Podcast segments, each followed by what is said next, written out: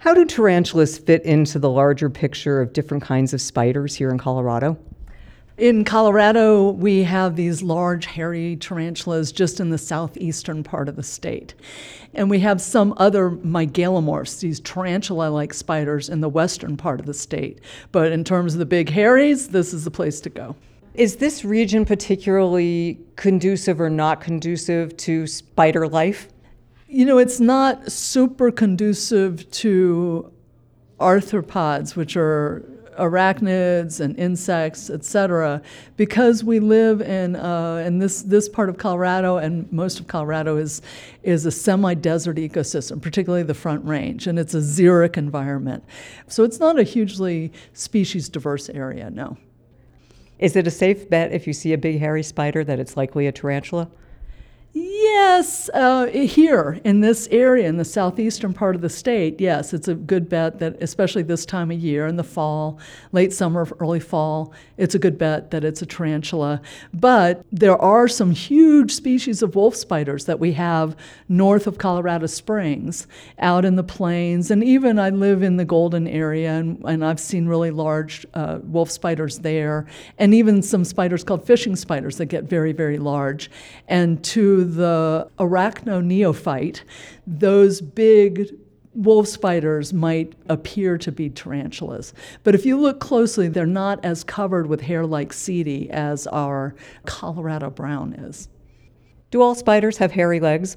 All spiders have hair like setae, so only mammals have hair. Uh, spiders have something that looks like hair, but it's setae. But uh, it's the tarantulas that really have the most beautiful hairy legs, I would say. So they have an unusual mating process. Is that really that different from other spiders? Oh, that's a great question. So, all spiders have their own specialized courtship and copulation behavior. And with the tarantulas, they don't have great eyesight.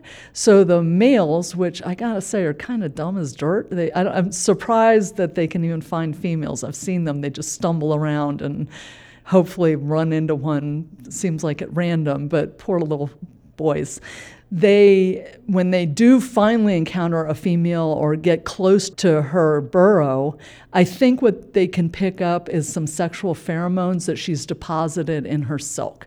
So then you can see him get kind of excited and he gets closer and then he'll do some vibratory courtship. But his courtship signals are going to be species specific. So she would be able to tell that those vibrations are from a male of her species. Is climate change having any effect on tarantulas here in southeastern Colorado?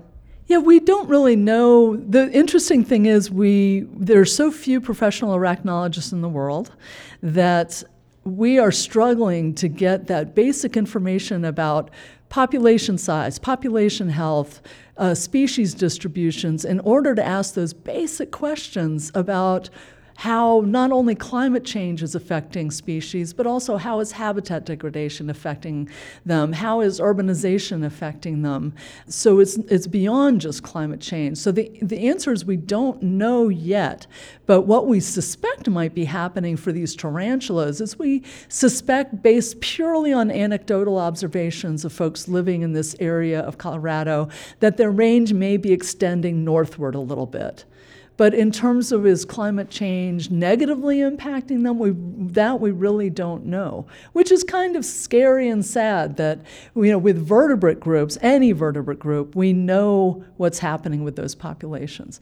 But with a lot of these invertebrate groups, and especially the arthropods, the insects, the spiders, we we just are so far behind the vertebrate biologists because there's not as many of us uh, in order for us to understand how are these perturbations to our world to our earth to our planet really affecting these these species that we share this planet with. Thank you so much. Thanks so much sean i appreciate it and i enjoyed it